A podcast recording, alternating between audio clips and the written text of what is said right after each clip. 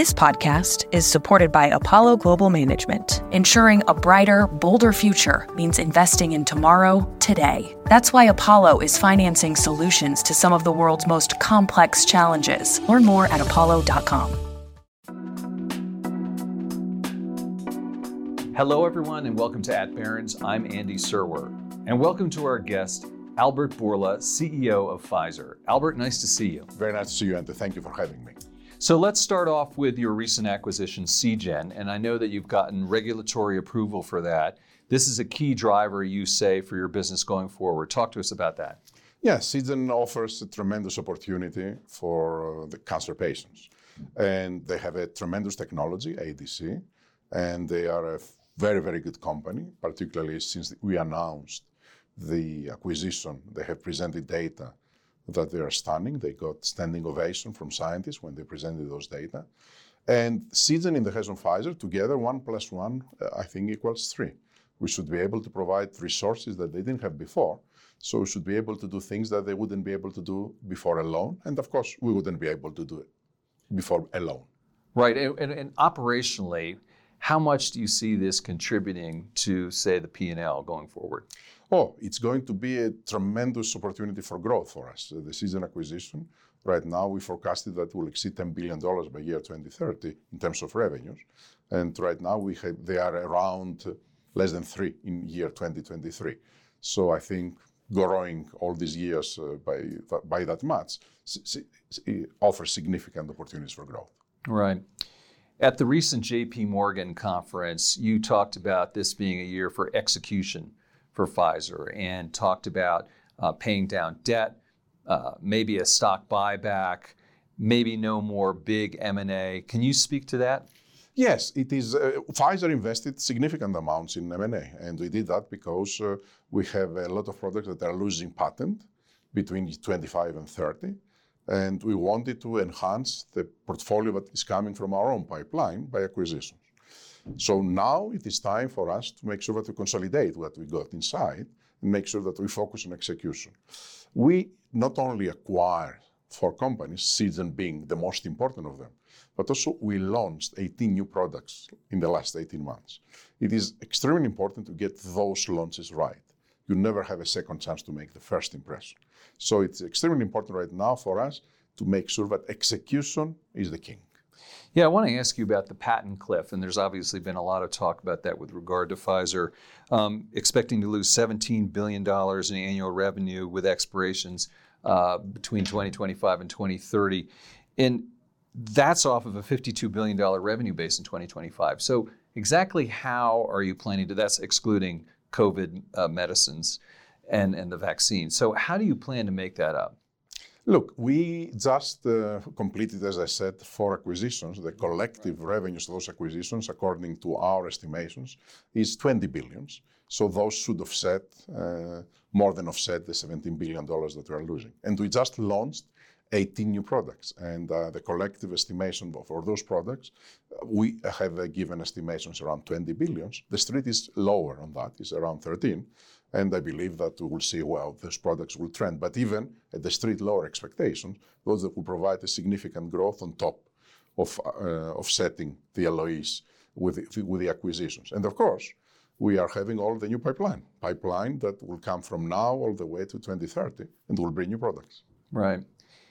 You know, frankly, Albert, uh, the stock was down significantly last year, 43%. No one knows that better than you do, I'm sure. And the stock has been down since you became CEO in 2019 still. And this was through this major wave of acquisitions, through the benefit you had from COVID.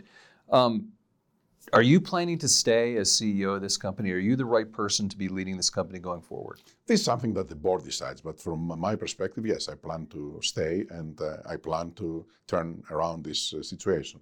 2023 was a very disappointing year for us because uh, our stock went down. It went down because we missed our internal projections and our external projections. And uh, it took us down from a position of uh, strength. It's not that we were mediocre and we went down.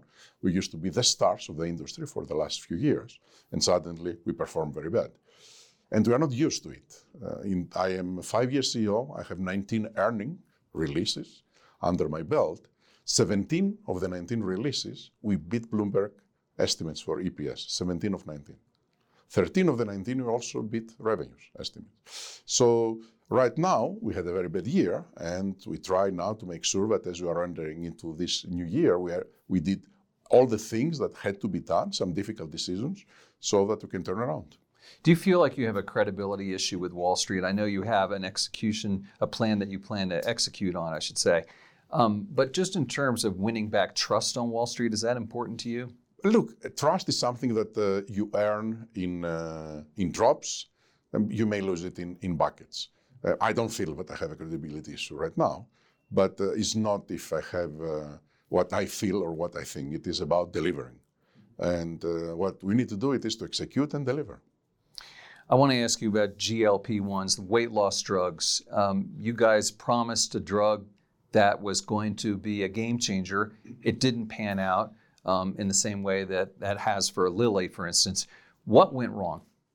Oh, it's happening. That's the, the, uh, the nature of, of the beast. When you are in research, uh, there are way more disappointments than uh, successes, unfortunately. In our first molecule that we was way ahead. Uh, we had some uh, liver enzymes that were elevated, so we had to terminate uh, the project. And the second one, we are still ongoing with studies to try to create a once-a-day release. Obesity is an area that um, it is quite important, and obesity is an area that Pfizer has the right to play because has the capabilities that uh, can allow us to be winners in that space. So we will continue, uh, and uh, I'm sure that successes will come. Do you have a timeline uh, when it comes to that drug or those drugs? You know, it's going to be different timelines based on the assets. Right now, we have three assets in the clinic. One is danuglipron, the other is a GLP-1 follow-on molecule, and then there is a third one already in humans, but we haven't disclosed the mechanism of action. And all of that are progressing. Of course, in preclinical, we have many more that will come. You made uh, Pfizer a pure play uh, uh, biopharma company, as others did. Was that a mistake, though, Albert? Because by doing that, you got rid of more secure, steady lines that produced more predictable um, revenue for the company. What do you think in retrospect? The benefit of looking in retrospect is that you can see how things evolve. Uh, at the time, I thought that was the right thing.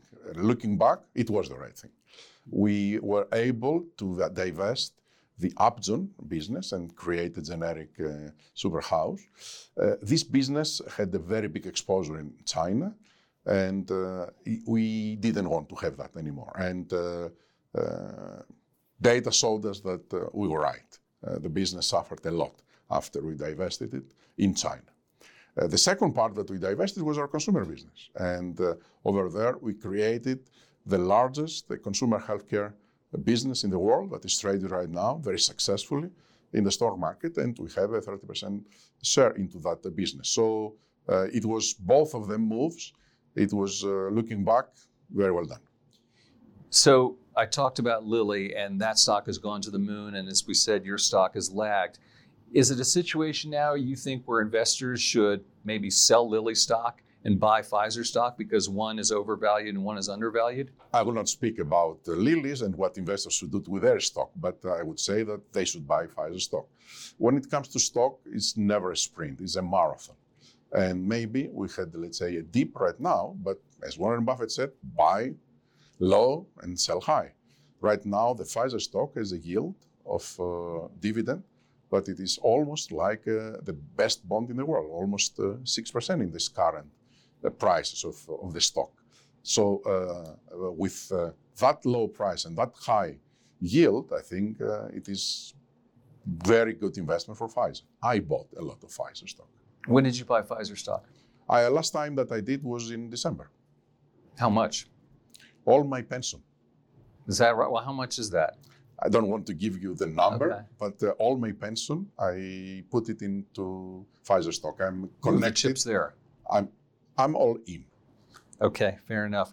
So is is Pfizer? Do you consider Pfizer still to be at the very top echelon when it comes to pharma names? I mean, the name has gotten a little bit tarnished over the past year or so. But does it still belong in the same pantheon? The, the name became a little bit tarnished only with investors, and uh, because the financial performance of the stock was not good. Uh, right now, Pfizer enjoys the highest reputation of all pharmaceutical companies in the world. We have the highest uh, recognizability of the brand, and I'm not talking only in the US, I'm talking in every single country in the world, and very high favorability. Very few companies were able, and non pharma, to achieve this level of favorability. So I think we are in our very high. This podcast is supported by Apollo Global Management. As one of the world's largest alternative asset managers, Apollo is generating investment grade credit, providing greater access to more resilient and diverse pools of capital, and helping to fill gaps in America's financial ecosystem. Learn more at apollo.com slash private credit.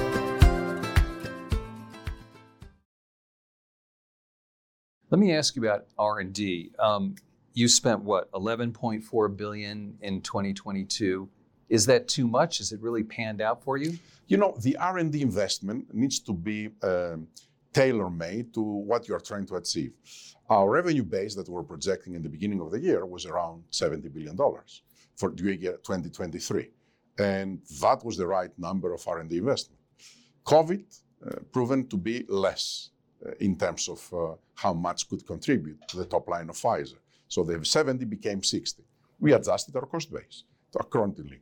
So still right now, Pfizer will have uh, one of the highest R&D budgets in, in the industry, including Seagen. Um, the decision to offload the immunology drug known as RVT, RVT-3101. I want to ask you about that, the technical kind of thing, the name at least. What went wrong there? I, are you referring to the TL1A? Yeah. Uh, first of all, I don't think anything went wrong. Uh, we had to prioritize our portfolio and we divested not the whole molecule, but we kept 50% of the financial uh, NPV of the molecule, and we gave the remaining uh, to another company so that they can invest. So all the money that uh, goes into this investment uh, goes uh, is paid by them. Now that was uh, bought by Roche. Right. And, and but did you leave money on the table then because of that, the Roche acquisition? Uh, that will remain, uh, remain to be seen. But uh, right now, you need to know that we have rights, we have royalties in the US. We don't have to pay for the development. We received $1.7 billion in cash. And we have outside the US and Japan, the entire world is ours. Right. Um, what about guidance to the street? There was a lot of talk. I think uh, your CFO, Dave Denton, talked about 6% CAGR and maybe that seems aggressive and too ambitious these days. What is Wall Street telling you uh, about top line growth and what do they need to see and how are you communicating that? I don't think that people are speaking about the same things many times. Uh, David spoke about the growth between uh, now and 25.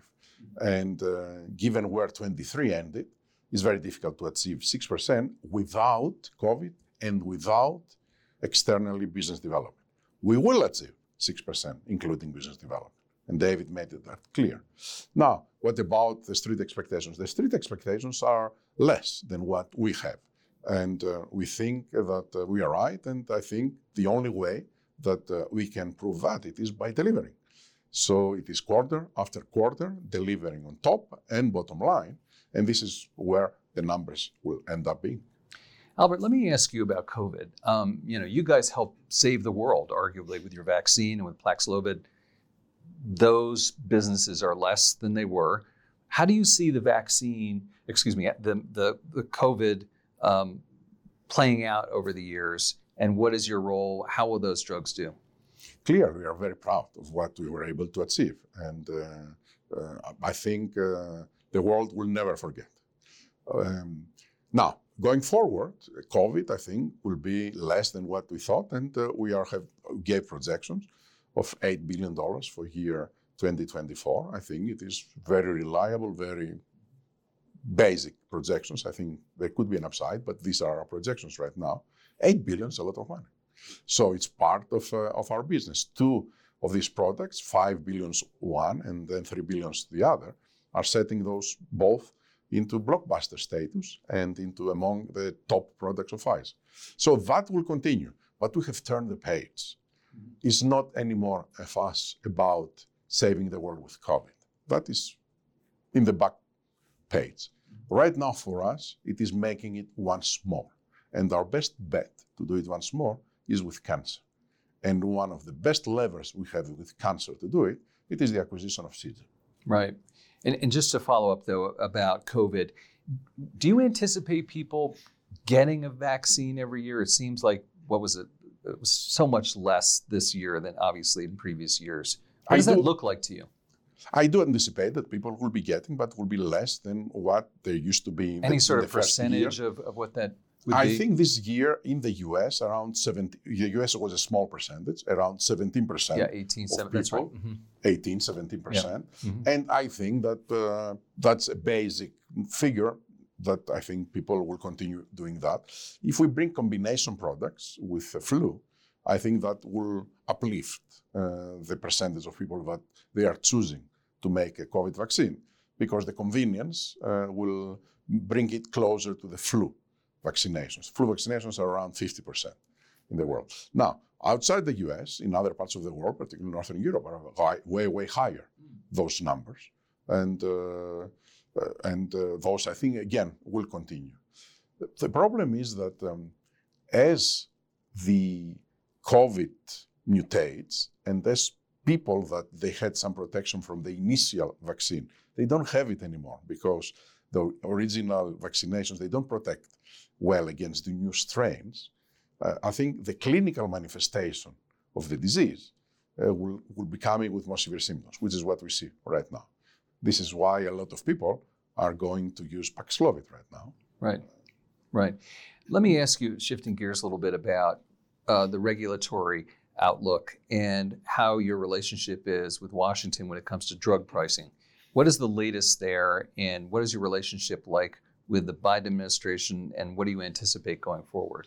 As with all administrations, we try to have very, very good relations. With the Biden administration, we had very, very good uh, relations because we were able to work together during the COVID, and that created bonds uh, that uh, I think uh, they were extremely important. This doesn't mean that we agree with everything that they do, as they don't agree with everything that we say. Um, so right now, uh, I think that uh, the big opportunity for Americans to see reduce drug pricing is to have a reform into the rebate system. And right now, there are bills which are bipartisan bills, both in Senate and in the House. And I think we've never been closer uh, before to an opportunity to see a solution that will materially lower the cost of Americans for drugs. Well, you sound sanguine about those bills, both in terms of the possibility of them passing and you actually supporting them. Is there one that in particular that you think is particularly meaningful in terms of your There business? is none that it is how I would like them to happen, but all of them are very positive because they are pushing things to the right direction, and all of them are bipartisan, and they are all of them. They are both in House and in the Senate, so I would support them. Right. And final question, Albert. There's a lot of talk about artificial intelligence these days.